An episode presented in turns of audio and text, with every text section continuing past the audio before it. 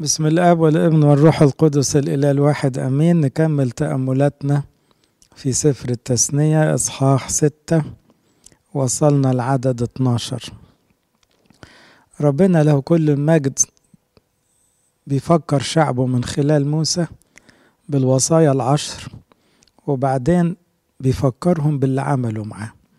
ودايما دول أكتر حاجتين ربنا بيفكرنا بيهم.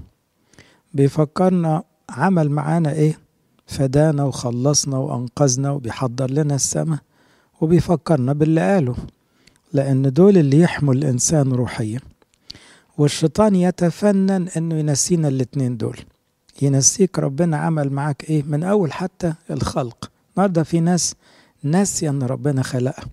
فبتتعامل في الحياة كأنها تملك روحها ونفسها وجسدها وقرارها. ربنا ده كأنه مش موجود. وطبعا ناسين بالتالي إنه فدانا واشترانا.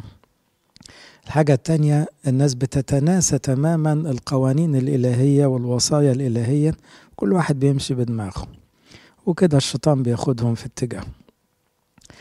يقول متى أتى بك الرب إلهك للأرض التي حلف لآبائك إبراهيم وإسحاق ويعقوب أن يعطيك إلى مدن عظيمة جيدة لم تبنيها؟ أنت ما تعبتش فيها وبيوت مليانة خير لم تملأها. وأبار محفورة لم تحفرها وكروم وزيتون لم تغرسها. يعني إيه؟ لو الواحد تأمل حياته هيلاقي صدقوني إن كل حاجة حلوة في حياته. هو الدور فيها صغير جدا. هو أنت اللي خلقت عينيك؟ هو أنت اللي عملت لنفسك الدماغ؟ هو أنت اللي اخترت إنك تعيش بصحة معقولة؟ هو ربنا اللي مش فتح لك الرزق ولا أنت جبته بدراعك؟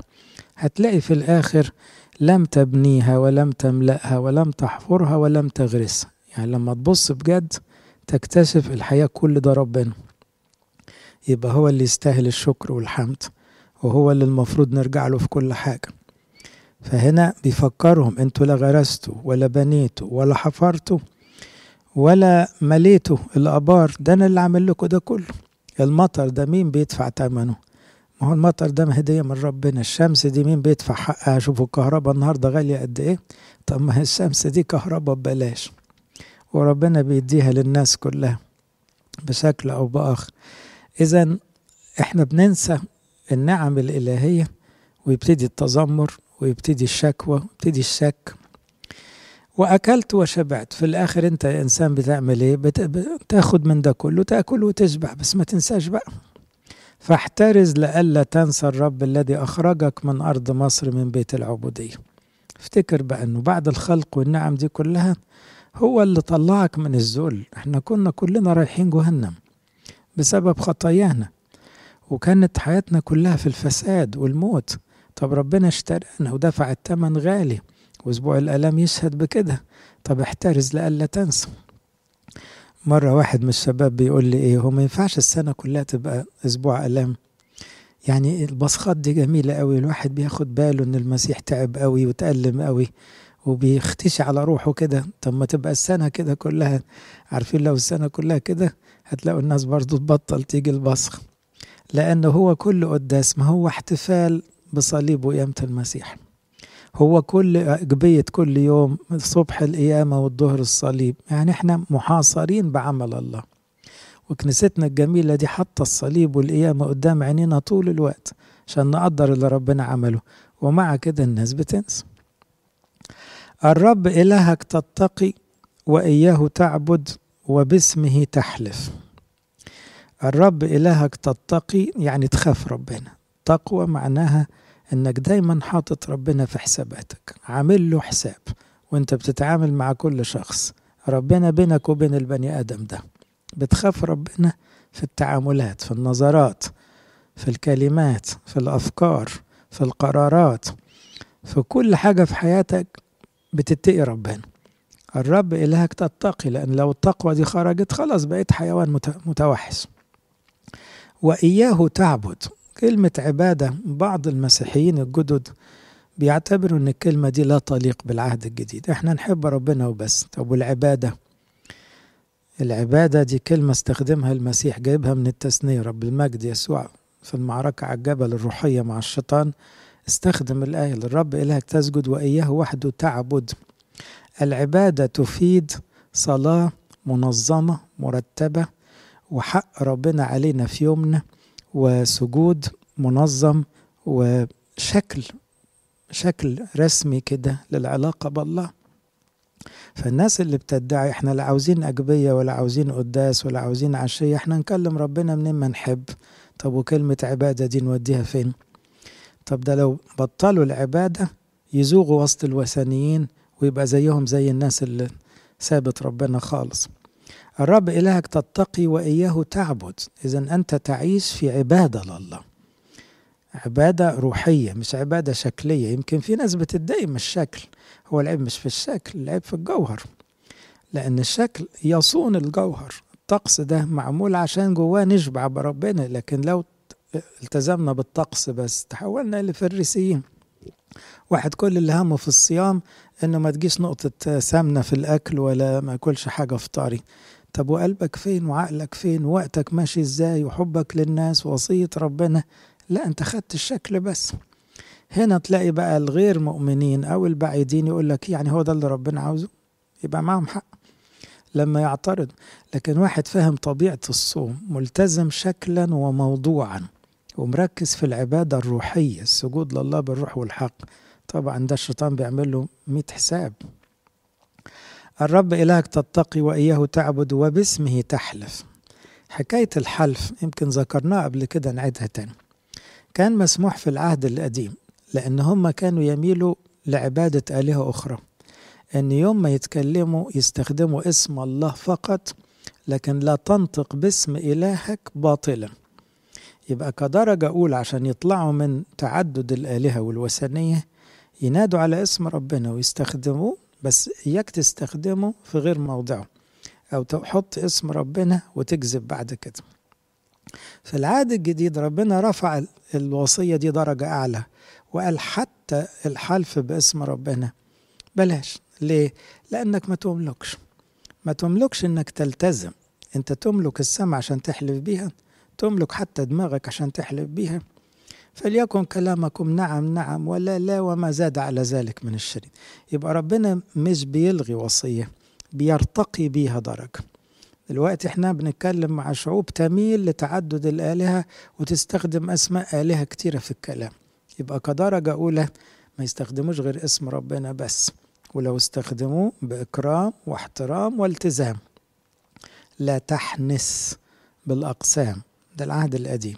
في العهد الجديد قال سمعتم أنه قيل لو حلفت ما تحنسش بأقسامك أنا بقول لك لا تحلف البت. يبقى طلع بينا درجة أعلى وقال وليه حتى نستخدم اسم ربنا؟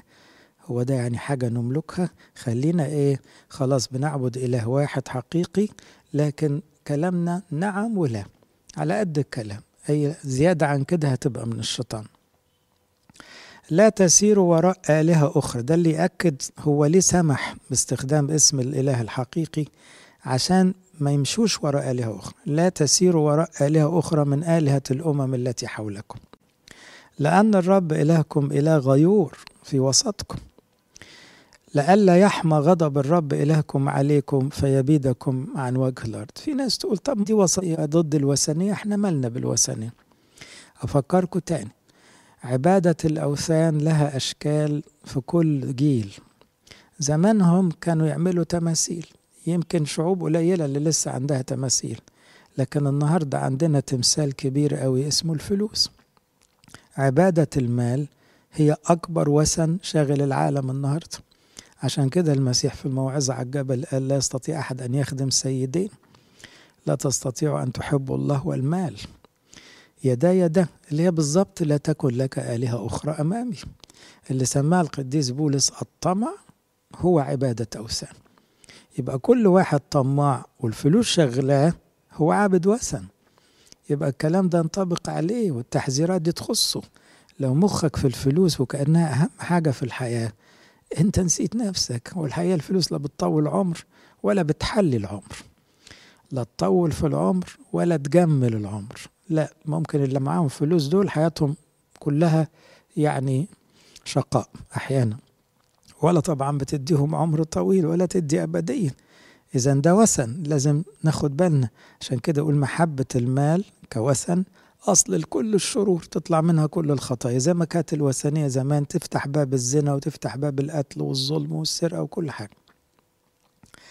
لا تسير وراء آلهة أخرى من آلهة الأمم التي حولكم. الرب إلهكم إله غيور في وسطكم لئلا يحمى غضب الرب إلهكم عليكم فيبيدكم عن وجه الأرض. لا تجربوا الرب إلهكم. دي اللي استخدمها رب المجد يسوع في التجربة على الجبل.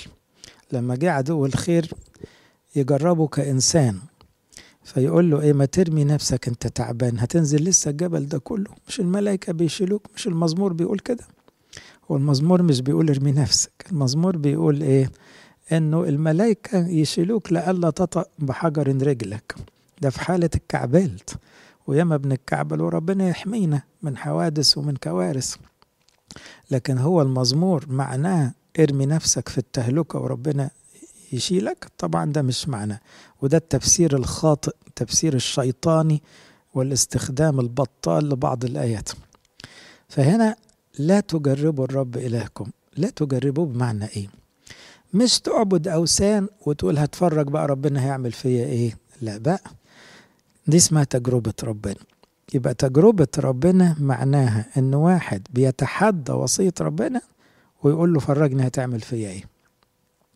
أدي معناها لأن في ناس بتتلخبط وتقول طب ما هو جه في ملاخي وقال هاتوا العشور وجربوني. لا جرب ربنا في وصيته مش تجرب ربنا في كسر وصيته. يعني إيه؟ يعني جرب تشكر كل حين وتشوف حياتك شكلها إيه. جرب. هتلاقي الشكر المستمر وهو وصية كتابية خلي حياتك جميلة جدا. جرب. لكن تجرب تسرق وتقول هشوف ربنا بقى هيعمل فيا إيه؟ لا ما تجربش ربنا بمعنى تتحداه تكسر كلامه. يبقى لا تجربوا الرب إلهكم مش نفس المعنى جربوا. جربوا هنا جربوا ربنا في وعوده. وعد إن يكون معاك. لما تبقى ملتزم. جرب. شوف كده لما تنادي عليه هيخذلك ولا لا. جرب. شوف لما تعطي العشور بأمانة. جرب. شوف لما تحب عدوك والبركة اللي تجري وراك. شوف لما تركز في الحياة الأبدية وهذه كلها تزاد لك. جرب. كل كلمة بيقولها ربنا كوعد مرتبط بوصية جربها. جربها هتلاقيها شغالة وهتتمتع بيها. لكن تجرب بمعنى هكسر وصية ربنا وأشوف. دي بتاعت آدم وحواء دي. ما هم إيه الشيطان قال لهم يعني هيحصل إيه؟ نظام ما تجربوا ما تسمعوش الكلام. لما جربوا هلكوا. دخل الفساد في الطبيعة البشرية والموت دخل للعالم وبقت مشكلة كبيرة. ليه؟ لا تجرب الرب إلهك. يعني ما تقولوش ما يمكن كلامك كلام يا رب وأنت بتهوش بس. لا تجربوا الرب إلهكم. كما جربتموه في مسة إيه حكاية مسة دي؟ لو تذكروا في سفر الخروج 17 وسفر العدد إصحاح 20 في حكاية كده كانت سبب مرار لموسى طول عمره. لأن موسى كان باله طويل كان حليم لكن الشعب كمان مزعج جدا ومستفز. فكل شوية يتذمروا بالذات على موضوع المية. ربنا اداهم مية من إيليم دي لما كانت إيه مية مرة وبعدين إيه قال له حط الشجرة زي الصليب حط الشجرة في المية المية بقت طعمها حلو. ومرة تاني ضرب الصخرة طلعت مية. فمرة استفزوه جدا. فراح للصخرة مفروض قال له كلمها. كلمها يعني إيه؟ خلاص الصخرة بتطلع مية يعني اقف قدام الصلاة وقول يا رب الصخرة وقول يا رب. قام موسى من نرفزته لأن الناس عمالة تعلي صوتها. مسك العصاية ورزع الصخرة مرتين. طبعا هنا ربنا صعب عليه. يعني ليه؟ قال موسى وهارون أنتوا ما احترمتونيش قدام الناس. أنتوا ما أكرمتونيش. أنتوا دلوقتي بتعملوا حاجة روحية. أنت بتطلب معجزة. تطلبها وأنت أعصابك شكلها كده وأنت متنرفز. هي لعبة. فقال له لا كده أنا مش هتدخلوا كنعان. عشان يبقى مبدأ احترام الله والوقار في العبادة والخشوع وما تتأثرش باستفزاز الناس. ما هو الناس دي للأسف أغلبها هلك. لكن أنت يا موسى رجل الله لازم تعرف كرامة إلهك اللي أنت واقف قصاده. فتبقى عندك خشوع. أنا بخاف على الشمامسة اللي تدخل على الهيكل داخلة طالعة وتحكي وتضحك وتطلع موبايلات. أنتوا مش عارفين ده موسى غلط غلطة قد كده قدام الصخرة واتحرم من كنعان. أنتوا قدام جسد المسيح ودمه وتتهاونوا التهاون ده أنتوا مش دريانين بالموقف. فهنا بيقول لا تجربوا الرب إلهكم كما جربتموه في مسة ساعتها ربنا الشعب ده كله اتحكم عليه خلاص إنه مش هيدخل كنعان. ودارت الأيام وكان ماتوا في البرية ما عدا الجيل الصغير اللي طالع. أما موسى ربنا حفظه للحياة الأبدية لكن قال له كنعان الأرضية برضه مش هتاخدها. ليه؟ لأنه ما عملتش الخشوع اللائق. يبقى هنا احترس من إنك تجرب ربنا يعني تتعامل مع وصيته باستهتار. وتغلط وتقول يعني هيحصل إيه؟ إياك من الفكرة دي. الشيطان خبيث جدا وبيحاول يهون علينا الخطايا. يفتح لك باب كده زي ما قال يوحنا الدرجة للرهبان مرة قال لهم قبل الخطية يجي الشيطان يفكرك بالرحمة. تستغرب الشيطان بيوعظ وبيوعظ عن رحمة ربنا ويقعد يقول لك ربنا باله طويل ورحمته واسعة قوي يعني إيه؟ اغلط ما يهمكش.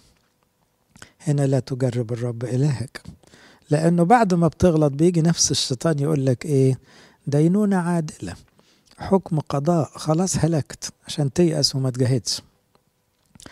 احفظوا وصايا الرب إلهكم وشهاداته وفرائده التي أوصاكم بها يعيد ويزيد في قولة إيه ما تنساش واحفظ. احفظ اللي ربنا قاله لك اللي اتفق معاك عليه عشان تكمل السكة على خير. اعمل الصالح والحسن في عيني الرب. آية جميلة وسهلة. خليك شايف إن عينين ربنا بص عليك طول الوقت. اعمل الحاجة اللي بيحبها ربنا. ربنا باصص علينا. يحبك تتعامل مع الناس باحترام. طب انت واخد بالك إنه باصص عليك؟ ما تحترم كل الناس. باصص عليك وسامع كلامك. ينفع تكذب؟ ما ينفعش. حتى لو الناس هيضحك عليها طب وربنا اللي سامعك ده؟ اعمل الصالح والحسن في عيني الرب. ربنا يحب الرحمة للفقراء والمساكين والأرامل والأيتام يحبها. وعينيه بص علينا. طب ما تعمل الحاجة اللي بتفرحه. تبقى كريم وساخي وطيب وحنين على الناس التعبانة. اعمل الحاجة الصح. ربنا عينه عليك وانت بتصلي. ينفع الكروتة دي؟ ينفع السرحان ده؟ ينفع دماغك في حتة تاني؟ اعمل الصالح والحسن في عيني الرب. كي يكون لك خير وتدخل وتمتلك الأرض الجيد. الوعد لليهود كان بكنعان الوعد لينا بالسم. لكن هي نفس المبادئ. اعمل الحسن والصالح في عيني الرب عشان تاخد الأرض الجيدة الموعود بها التي حلف الرب لآبائك أن ينفي جميع أعدائك من أمامك. يعني إيه؟ يعني الشياطين اللي بتحاربك دول هيمشوا في الآخر. مش هيبقى في شياطين في الظهر التاني. وهتنتهي المعركة كلها. ولا في شهوات بطالة ولا في غش ولا كذب. بس كمل اليومين دول على خير. فينفي الأعداء من أمامك وتنتهي المعركة على خير بعد كده. كما تكلم الرب. إذا سألك ابنك غدا قائلا ما هي الشهادات والفرائض والأحكام التي أوصاكم بها الرب إلهنا؟ بيعيد نفس الكلام. يعني ولادك هيسألوك طب ربنا مستني مننا إيه؟ فرائض والأحكام والشهادات يعني إيه؟ ما يخص العلاقة بالله وما يخص العلاقة بالناس والتزاماتنا كشعب خاص بربنا التي أوصاكم بها الرب إلهنا. تقول لابنك كنا عبيدا لفرعون في مصر. هنا تستغربوا من الإجابة ليه؟ كنا نتصور أنه شهادات وفرائض وأحكام ده زي إيه دستور كده ينزل لا لا لا اعمل ما تعملش. في مقدمة كده دايما للشهادات والأحكام والفرائض. المقدمة دي مهمة جدا. زي عارفين إيه؟ لما واحد يقول لك خطة العمل إيه؟ استنى قبل خطة العمل في حاجة اسمها إيه؟ الخلفية إيه والهدف إيه وبعدين نشوف هنعمل إيه. لكن هنعمل إيه من غير ما تقول لي القصة أولها إيه وعاوزين نوصل لإيه؟ مش في أسئلة قبل هنعمل إيه؟ هنعمله ليه؟ اللي ساعات يسموه ال vision الرؤية وال mission يعني الرسالة. يعني طب إحنا عايشين ليه؟ طب إجابة السؤال ده قبل ما إحنا عايشين إزاي؟ عايشين إزاي دي هنحط فيها الوصايا وخوف ربنا؟ طب عايشين ليه أساسا؟ عشان ربنا بيحضر لنا السم وخلقنا على صورته ومثاله وبوظنا الصورة دي ورجع صلحها لنا بالفداء وحط فينا روحه عشان نبقى قديسين. حط الخلفية دي وبعد كده اسمع بقى وصايا العهد الجديد. يبقى كلام كده منطقي جدا. نفس الحكاية. هنا في إجابة سؤال هي إيه الشهادات والفرائض والأحكام؟ يقول له بص يا ابني اليهودي هيكلم ولده. كنا عبيدا لفرعون في مصر فأخرجنا الرب من مصر بيد شديدة وصنع الرب آيات وعجائب عظيمة ورديئة بمصر بفرعون وجميع بيته أمام أعيننا.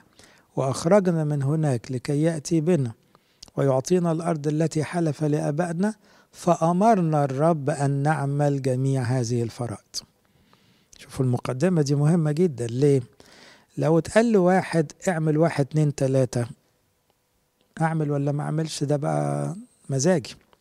لما يتقال له بص اتعمل معاك قد إيه والخطورة شكلها إيه والقصة أولها إيه ساعتها بقى وزن الوصية يبقى مهم جدا ويبقى سامع بكل كيانه ومركز. ليه؟ ده الموضوع كبير أوي. فقبل ما يدخل في الفرائض والأحكام قال له بص إحنا كنا عبيد وكنا بذل. تصوروا لو كل واحد فينا تخيل الجحيم والعذاب اللي في جهنم بعد كده والرعب والحزن الرديء والظلام الدامس والكآبة اللي ملهاش رجاء. لو الواحد تخيل ده كله وإزاي ربنا رفع ده كله عننا بالفداء اللي عمله. وزانا ادانا حرية كلفته كتير قوي. وبعدين يجي يقول لنا حبوا الناس. لا ده إحنا نحبهم قوي. صلوا كتير اشكروا على كل حاجة. اهربوا من الخطية. تؤمر يا رب بعد اللي سمعناه ده.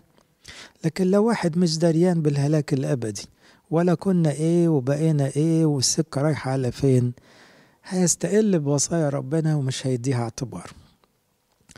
كنا عبيدا لفرعون في مصر. فرعون رمز للشيطان ساعتها. فأخرجنا الرب من مصر بيد شديدة بعض الآباء قالوا اليد الإلهية هي المسيح له كل المجد. ليه؟ عارفين لما القديس يوحنا يقول لنا به كان كل شيء بغيره لم يكن شيء مما كان لأن الآب يصنع كل شيء بابنه واليد غير منفصلة عن الكيان نفسه. فقلت بيد شديدة ففي لغة القديسين يعتقد أن الله خلى الشعب بيده. طب الله ليس له يد بالمعنى الحرفي لكن هنا إشارة إلى التجسد. الكلمة ابن الله الحقيقي تجسد وخلصنا. إذا الآب خلصنا بابنه الوحيد أو بيد شديدة لأنها يد المسيح. وصنع الرب آيات وعجائب عظيمة ورديئة بمصر. مصر كانت رمز العبودية بفرعون وجميع بيته أمام أعيننا. وأخرجنا من هناك لكي يأتي بنا ويعطينا الأرض التي حلف لآبائنا يبقى ربنا عمل كل الخلاص ده عشان يوصلنا في زمانهم لكنعان للراحة. ويوصلنا إحنا بقى الفكرة الأهم والأكبر ياخد كل البشرية للنعيم الأبدي للفردوس. فأمرنا الرب أن نعمل جميع هذه الفرائض. هل طلبات ربنا من أجل ربنا؟ يعني بصوا لها من منظور كده. ربنا مستفيد إيه من صياماتنا؟ هو ناقصه حاجة؟ مستفيد إيه من صلواتنا؟ مستفيد إيه من عشورنا وتبرعاتنا؟ ربنا غني جدا. وربنا عنده ملائكة لا بياكلوا ولا بيشربوا ودائم التسبيح. وإيه؟ أعداد مهولة. الله لا يحتاج إلى صلاحنا. لكننا نحن نحتاج إلى الصلاح من أجل طريق السماء. يبقى قضية إن إحنا بنعمل حاجة لربنا الحقيقة إحنا اللي كسبانين مش ربنا لأن ربنا ما عندوش احتياج. فلما بيطلب هو بيطلب لنا إحنا التقوى من أجلنا لكن ليس من أجله. لأن في بعض الناس بتفتكر إنه ما أنا هعمل لك اللي أنت عاوزه يا رب هو الحقيقة اللي بيطلبه ربنا مش لنفسه. هو ربنا استفاد قوي يعني لما عملنا الخير كأنه مزنوق يعني مش عارف يعمل هو الخير بنفسه؟ أكيد عارف. والخير مالي الدنيا من يد إلهية من غير تدخل بشري. لكن ده ربنا من رحمته بيفتح لنا مجال نعمل خير خلينا نوصل للسماء. لكن ليس عن احتياج إليه نعمل هذه الفرائض ونتقي الرب إلهنا ليكون لنا خير كل الأيام ويستبقينا كما في هذا اليوم. يعني حياة اليهود وهم عابرين البحر الأحمر وطلعانين من العبودية وعدوا على عماليق وعلى الأموريين وعدوا على التعابين والعقارب وشافوا الأيام الصعبة وربنا نجاهم واستبقاهم على مشارف كنعان خلاص. سن 120 في عمر موسى دلوقتي آخر رحلة الخروج دلوقتي. قال ده مجرد إن أنتوا لسه عايشين دي حاجة كبيرة قوي والحقيقة إحنا اليومين دول كلنا المفروض نقدر الموضوع ده. مع يعني ظلال الموت اللي ماشية في العالم يقولوا أكتر من 3 مليون ضحية للكورونا في سنة. ده رقم بتاع حروب عالمية رقم ضخم جدا. طيب أحبائي الله استبقانا. طب مش مش دي حاجة كبيرة. عندنا لسه زمان توبة عندنا فرصة نصلح نفسنا نعمل خير نوقف الشر نقرب من ربنا. طيب مجرد يستبقينا يبقى لسه له رجاء في خلاص عاوزنا نتوب. فهنا بيقول لهم واستبقانا كما في هذا اليوم هم كلهم عارفين كم واحد مات منهم في البرية إن كان بضربات أو أوبئة أو أو بسبب التذمر اللي كان في حياتهم وأنه يكون لنا بر إذا حفظنا جميع هذه الوصايا لنعملها أمام الرب إلهنا كما أوصانا. يعني إيه؟ لما نحافظ على الوصايا نحسب أبرار. في ناس تقول البر بالإيمان بس. ما هو إحنا ما عندناش إيمان بدون وصية. مش ممكن يبقى واحد عنده إيمان حقيقي ويتجاهل وصايا ربنا. الذي يفعل الوصية هو الإنسان البار.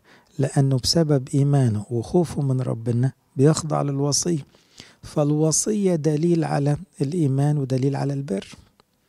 هو لما قيل عن أبونا إبراهيم آمن إبراهيم فحسب له برا. حاف كده؟ ولا لما ساب كل حاجة وأطاع الوصية وخرج وهو لا يعلم إلى أين يذهب؟ ولما خد إسحاق مستعد يموته من أجل المسيح. يبقى هنا طاعة الوصية دليل إيمان وبالتالي يبقى عنده بر. فبر الإنسان مرتبط ارتباط وثيق بدرجة حفظه للوصية بأمانته لكلام ربنا. يكون لنا بر إذا حفظنا جميع هذه الوصايا لنعملها أمام الرب إلهنا كما أوصانا. صح سبعة متى أتى بك الرب إلهك للأرض التي أنت داخل إليها؟ لما بقى توصل للأرض اللي أنت ربنا موعدك بيها. لتمتلكها وطرد شعوبا كثيرة من أمامك. الحسيين جرجاشيين أموريين كنعانيين فرزيين حويين يابوسيين. يابوس دي اللي هي أورشليم نفسها اسمها يابوس قبل ما تبقى أورشليم. سبع شعوب أكتر وأعظم منك. يعني عشان يعدوا كل السنين دي ويوصلوا لكنعان طب ده كنعان لسه هيقابلهم سبع شعوب كل شعب منهم أكبر من الشعب اليهودي في الوقت ده. أكبر عددا وقوة وخبرة حربية. وبالتالي الموضوع غير متكافئ بالعقل خالص. يعني لو شعبين من دول بس اتكتلوا على بعض ده كده يبقوا خمس ست أضعاف قوة اليهود. طب ده سبع شعوب. فهنا بيقول له ده ده انت لسه هتشوف ربنا وإيده. وعمله معاك. ده اللي اشتغل معانا لسه هيشتغل أكتر قدام. فهنا بيقول لهم لأنه موسى مش هيكمل الرحلة مش هيعدي الأردن ويشوف كنعان. لا خلاص ما بقتش بتاعته الحتة دي. لكن بيقول له لما ربنا يدخلك على الأرض الموعودة دي هيبقى قدامك شعوب أكتر وأعظم منك. ودفعهم الرب إلهك أمامك. حتى بيقولها بفعل ماضي مش سيدفعهم. بيقول له لما توصل كنعان وتشوف إن ربنا دفع على يدك كل الشعوب دي هتبقى ما عندكش حاجة غير تقول أشكرك يا رب. مفروض كده. يبقى نظرة للوراء بتخلينا نقول يا سلام يا رب على شغلك معانا. اديتنا كتير قوي. سترتنا وأعنتنا وحفظتنا وقبلتنا ونظرة للأمام هتبقى معانا وهتسترنا وهتباركنا وهتشفق علينا. هتكمل لسه عملك. يبقى الإنسان اللي عنده إيمان محاصر ما بين خبرات في الماضي جميلة جدا من عمل الله ورجاء في المستقبل من نفس عمل الله وبدرجة أكبر. يبقى يا هنا الإنسان اللي عنده إيمان ده. عايش يبص ورا يقول له أشكرك يا رب ويبص قدام مش بخوف بيبص قدام ويقول له أشكرك على ما سيحدث. لأن اللي شال امبارح هيشيل بكرة واللي سطر امبارح هيستر بكرة واللي كان معايا امبارح هيكون معايا بكرة واللي غطى عيوبي امبارح هيغطي عليا لغاية ما امشي واللي نجاني هينجيني. فيبقى هنا واحد عايش متحوط بنعمة ربنا حتى المستقبل بالنسبة له ما هو بيستشفه من خبرات الماضي. ما أنا جربتك يا رب قبل كده وشفت عماليق دفعتهم ليدي والأموريين وال... يبقى اللي جاي كمان ولد حسيين وجرجاشين. أنا مالي بالأسماء الكبيرة دي بقى أنت هتبقى معايا زي ما كنت معايا. دفعهم الرب إلهك أمامك وضربتهم فإنك تحرمهم. هنا بقى وصية جديدة مهم خلي بالك لما ربنا يحط في إيدك الشعوب الصعبة دي كلهم وثنيين لازم تحرمهم. تحرمهم يعني إيه؟ يعني لا تستبقي منهم أحد ليه؟ الناس دي أحبائي كوثنيين عاشوا في الوثنية مئات السنين لدرجة إن هم توحشوا كبشر فقدوا إنسانيتهم تماما الزنا ده أقل الخطايا عندهم كل أنواع الإباحية والقتل والظلم والسرقة ويشربوا دم الناس ودم الحيوانات ففيهم وحشية مش موجودة في الحيوانات. يعني الفصيلة الواحدة من نوع الحيوان الواحد ما يموتوش بعض عادة. البشر أسوأ فصيلة في الحتة دي. بينزلوا المستوى أقل من الحيوانات. يستهويهم يموتوا بعض مع إن هم المفروض نوع واحد من النظرة البشرية العادية يعني. إذا الأسود تبص علينا وتقول لنا يعني إحنا ناكل آه حاجات تانية بس الأسود ما تاكلش بعض. وهكذا أي نوع من الحيوانات. إذا الشعوب دي تحولت إلى كائنات كأنها غير بشرية. وعشان كده في رسالة يهوذا القديس يهوذا يقول حيوانات ناطقة متوحشة. بيوصلوا إلى درجات غريبة جدا وبنسمع عن ناس بتعمل شر في العالم أقل ما يقال عليها. يعني دي حيوانات مفترسة مش بشر. هنا لما تتخيل إبادة نوع من الحيوانات المفترسة اللي بتنهش البشر هل ده يعتبر ظلم؟ لا مش ظلم ده, ده هو ده نظافة المجتمع كله إن النوع ده من البشر اللي ما عادوش بشر لازم يبادوا فالتحريم هنا من أجل الإنسانية كلها يبقى ما تبصش إن دي شعوب مثلا متحضرة وواصلة إلى مستوى رائع وبتقدم حاجة جميلة للبشرية. ما فيش الكلام اللي بيدعوه ساعات اللي بيهاجموا الكتاب. دول ما درسوش واقع الشعوب دي وحياتهم كان شكلها إيه. فالتحريم هنا معناه دي قصاص إلهي. خدوا فرصهم وانحدروا إلى مستوى أقل من أي كائنات أخرى. وجمعت دينونتهم خلاص. تحرمهم. لا تقطع لهم عهدا ولا تشفق عليهم. بمعنى إيه؟ لو أشفقت على واحد شراني الحقيقة هو هيدمرك ويدمر بيتك. فهنا لا تشفق عليه بمعنى أنت بتبص له ليه في اللحظة دي كإنسان؟ ما هو ما عادش كإنسان. زي قانون تخيلوا مثلا في بلد يبقى فيه سفاح وخبرة الناس معاه إنه موت مئات الأطفال وحاجة مرعبة. وبعدين يتظاهر في المحكمة ان هو يعني إنسان غلبان وبريء. تلاقي ناس تتعاطف معاه وبعدين يطلقوا سراحه. تاني يوم هيدفعوا الثمن هيموت عيالهم. ليه؟ لأنه هو متغيرش في فرق بين توبة حقيقية تحول الإنسان من كائن بشع إلى إنسان روحاني يرجع يقرب من شبه المسيح.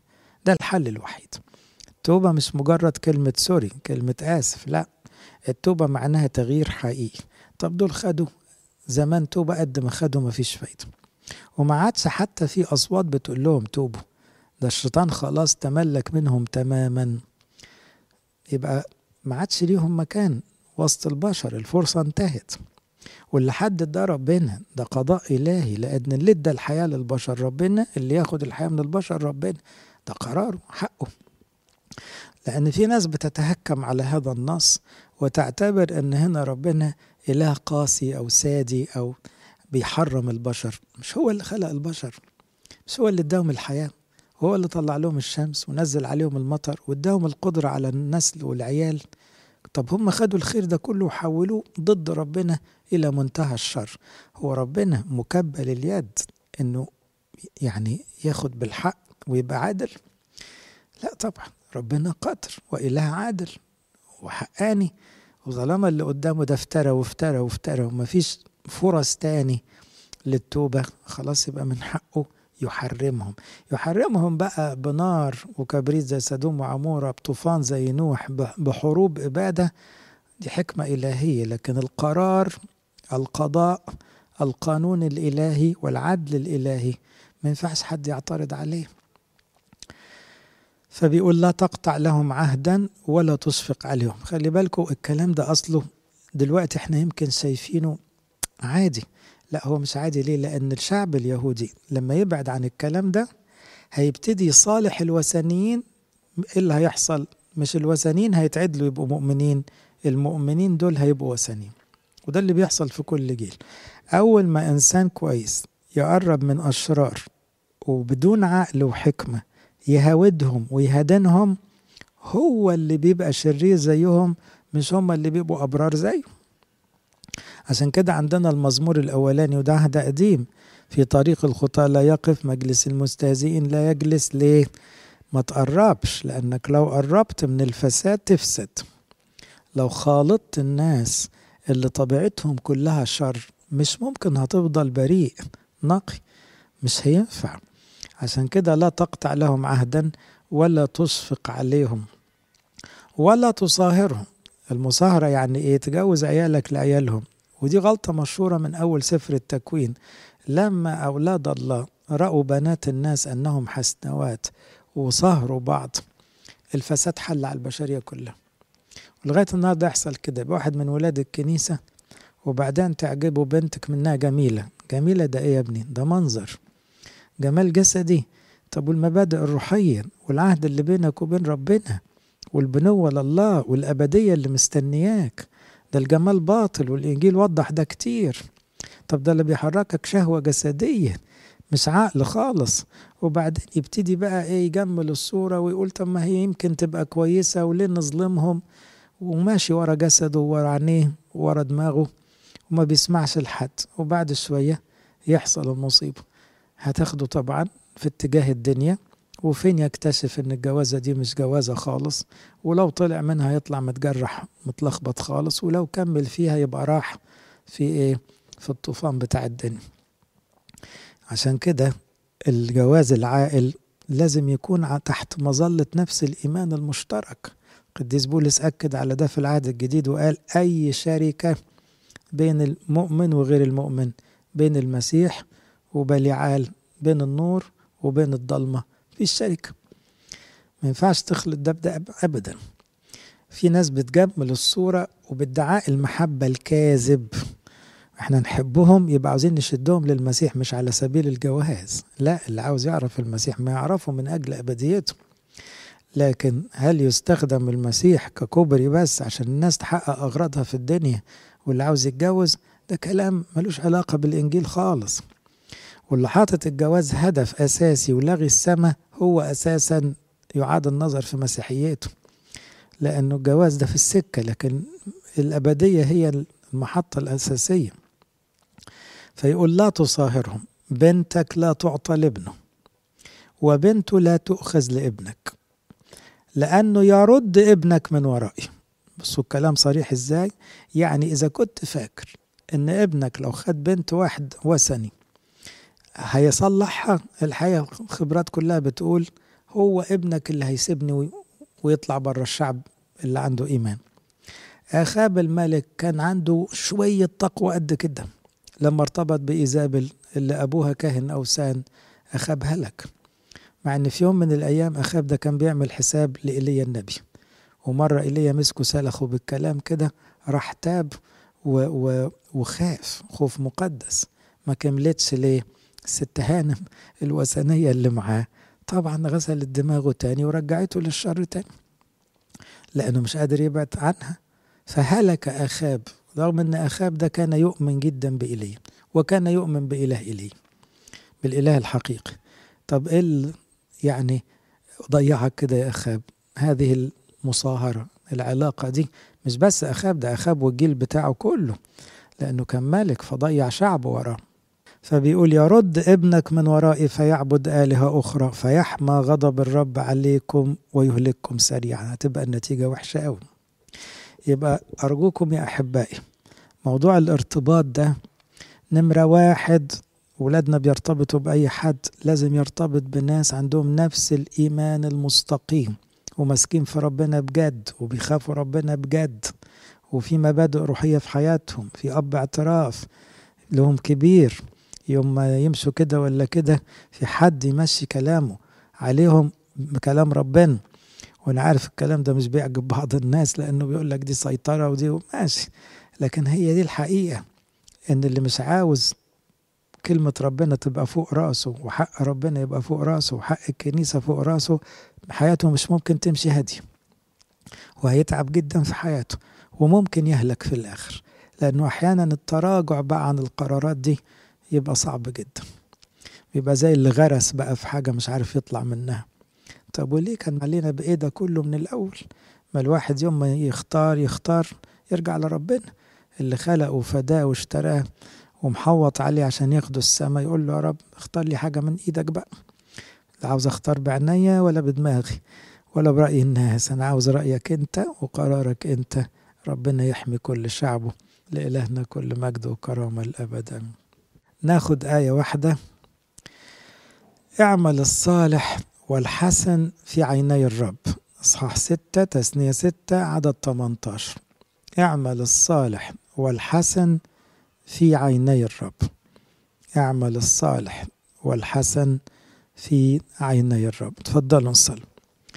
اللهم اجعلنا مستحقين نقول بالشكر أبانا الذي في السماوات ليتقدس اسمك ليأتي ملكوتك لتكن مشيئتك كما في السماء كذلك على الأرض خبزنا كفافنا أعطينا اليوم واغفر لنا ذنوبنا كما نغفر نحن أيضا مذنبين إلينا. ولا تدخلنا في تجربة لكن نجينا من الشرير. بالمسيح يسوع ربنا لك الملك والقوة والمجد إلى الأبد. محبة الله الآب نعمة ابن الوحيد ربنا وإلهنا مخلصنا يسوع المسيح. شركة موهبة وعطية الروح القدس تكون مع جميعكم. امضوا بسلام سلام الرب يكن معكم.